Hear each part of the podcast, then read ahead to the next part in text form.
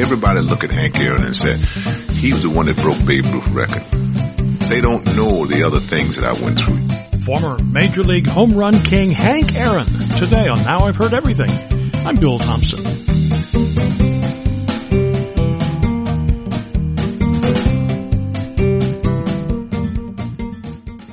This weekend marks the start of the spring 2020 Major League Baseball exhibition season. Now, it was another spring many years ago that I got to meet and interview one of my boyhood heroes, the legendary and once home run king, Hank Aaron. Now, when I was growing up, Ernie Banks of the Cubs was my main man, but Hank Aaron had a special place in my heart, not just because we share a birthday. In 1974, Hammerin' Hank broke the record that had stood for decades. Babe Ruth's lifetime 714 home runs. And the record set by Hank Aaron stood until Barry Bonds broke it in 2007. So, here now is my interview with Hank Aaron from 1991. You know, right now they think that um, I was born, I was hit 755 home runs, and everything was roses. You know, and and that was a lot more to my life than just home runs. That was a lot things that uh, I think that uh, people needed to know about. Some of the tough times I went through, some of the good times I went through, some of the people I met through my 23 years in professional sports. Uh, not only from uh, from ownerships, not only from players, but from uh, from people outside of the baseball world, you know, that I had met that really, you know, that, that really gave everything that they had in order for Hank Aaron to, to achieve what, what I, what I achieved in baseball in, in 23 years. So I said, okay. I said, then I'm going to write a book, let people know everything, you know, and, uh, that's what I had to do. And it so happened that, uh, it, I found a writer in, uh, in Lonnie Wheeler and, uh, he and I talked for two and a half years to put this book together. And uh, I think that we have a nice book. I think we have a book that people are going to enjoy and they're going to look at it. And when they finish with it, they're going to say that, you know, although Hank Aaron hit 755 home runs, uh, so there was some things that he had to jump over, some hurdles he had to jump over. It wasn't everything was not a bed of roses. And so that's why I wrote the book. There's a whole bunch of people today who have no conception of what it was like when you first broke into the major leagues uh, for to be a black player on a team that that was still virtually all white in a league that was virtu- that was still virtually all white. You couldn't stay at the same hotels. You couldn't eat at the same places. It was, it's hard to comprehend now what that must have been like. That's very true, Bill. And we're talking now, this is 1991 and I started my baseball career in 1953, uh, with, in the Negro American League when I'm sure that I, I talk to kids now and I say, you know, I made $200 a month. And that was no different than anybody else was making, but $200 a month, $200 a month. I got $2 a day for meal money. Uh, and it just so happened that I had a very dear friend of mine's, uh, and he was part preacher and part baseball player. And he and I used to take the two dollars and we put pool our two dollars together, had four dollars, so we would get a jar, large jar of peanut butter and uh, a loaf of bread, and uh, that was what we would uh, survive off of for the rest of the week until Saturday come. You know, so it, you know it was tough, but uh, you know, you know. It's just like for every successful man, I show you a good woman that stands behind him. And that's the thing, you know, for every successful man, I show you some tough time that he went through too. You know, it wasn't everything was bed of roses. So I, I don't, you know, in talking to my kids, my children today, you know, uh, they're no kids anymore, they're grown, but I tried to tell them that uh, just because you walk out of some one college doesn't necessarily mean that you're going to start working for the, going to be the president of IBM. You have to crawl before you walk. And, uh, that's what happened. I know a lot of people say, well, $200 a month, $2 a day meal money. You know, well, hey, you know, I'm still here and I'm, and I'm 56 years old. So I, you know, it didn't hate me, you know, at the time it did, but, uh, you know, I don't, no way I could go through it now, Bill, but I, you know, I had some good times. You know, it's fun also when you look back on, on something and, and uh, when, when somebody of great achievement looks back on the early days of his career, it's fun to look back at an article like Furman Bisher writes and says, well, he's hit a few home runs, but he won't set any records in that department.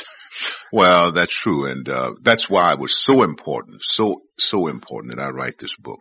because I wanted to set the record straight, you know, because everybody look at Hank Aaron and say, he was the one that broke Babe Ruth's record.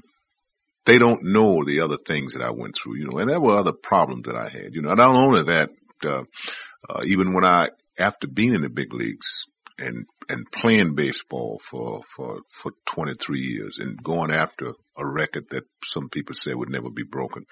Uh, then I found myself in the midst of a controversy, not only from the commissioner's office, but also from, from fans, a lot of hate mail, vicious hate mail, you know, not only hate, I'm not talking about hate mail where people just write you a letter, but they were racist, racistly mm-hmm. hate mail, you know, and people were still in the midst of saying, hey, you know, they just got to the big leagues in 1947 when Jackie Robinson broke in. And now what is he doing? He's up here challenging one of the records that we thought would never be broken, you know. And so, you know, I've always said that records are made to be broken no matter who you are, you know, and just as sure as seven, I'm sitting across from you now, one day somebody's going to come up and come along and break 755. It may seem impossible now, and it does, but uh, pretty soon some kid's going to come along and, and hit home runs at a rapid clip and continue to play and, uh, the record's going to be shattered. And I, no matter where I am, I'm just going to wish him well. Well, you know, I think that's one thing that will surprise many people. I think we, you know, we'd heard about the hate mail back then. We knew, we knew that there was a lot of pressure on you. There's got to be pressure when you're mm-hmm. approaching a record like that. But I'm not sure that, that even those of us who followed your career rather closely understood just how miserable that year was when you when you were closing in on the record. It was very miserable for me, and I, I say this and not to uh, take anything away because I found I found a lot of uh, relief uh, and happiness once I got on the baseball field. You know, that was my relief point because I didn't have to deal with people. The only thing I had to deal with were things I had been dealing with for the past 15, 16 years, and that's trying to play baseball. But, uh, you know, when I had to sneak out of the back of baseball parks, you know, when I had to have, uh, when my daughter at that time was at Fisk University, when she did not have the liberty of going through college experience and doing some of the things other people were doing, you know, uh, it was, uh, it was a terrible experience for me, you know, and one that I think that, um, it will always be tattooed in me because, uh, it shouldn't have happened. It really shouldn't have happened because, uh, I was only, the only thing I was doing was just playing baseball and trying to bring a little enjoyment to people. Why aren't you now a more bitter man as a result? Well, I don't have time. You know, in order to be bitter, you, it takes a lot of your time to be mm-hmm. bitter. you know, I, I don't have time for that. You know, really, I, I, I just have time. You know, you're not here very long. You know, God put you on earth and he, he don't expect you to stay here till you, very few of us stay here when we're 80 or 90 years old. So I, you know, I'm going to enjoy myself. Why not? You know, I don't have time for that. You know, as I said before, it just takes a lot of your time being bitter, or trying to to square debts with other people, you know, so I don't have time for that. So I, the only thing I'm doing, I'm enjoying myself now. Uh, I'm involved with baseball. Uh, I am, um, uh, involved with, uh, with other groups like the mm-hmm. Boy Scouts, Big Brothers, Big Sisters. So, mm-hmm. you know, really, actually, I'm enjoying myself and I've written a book and it's taken off very well.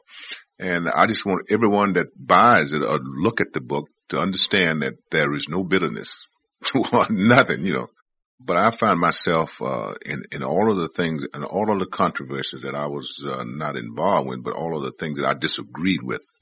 A lot of people say, "Well, why are you still in baseball?" I hope I remain in baseball the rest of my life. As I said before, sometimes I feel like I ought to strangle it, but yet I feel like I need to go down there and still keep doing the things that I'm doing and let people know that I'm not completely satisfied.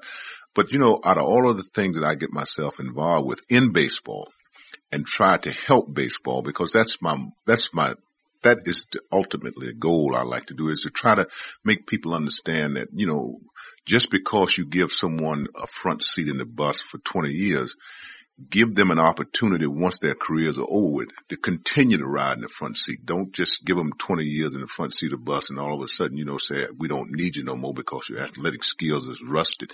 You know, give us a chance to do some other thing.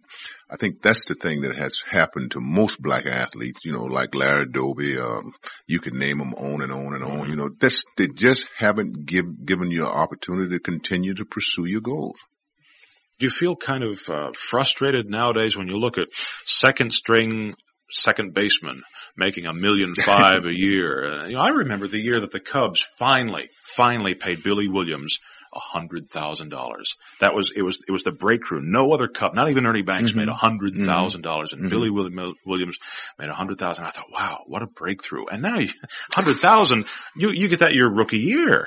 you get that. You, that's right. Your rookie year is right.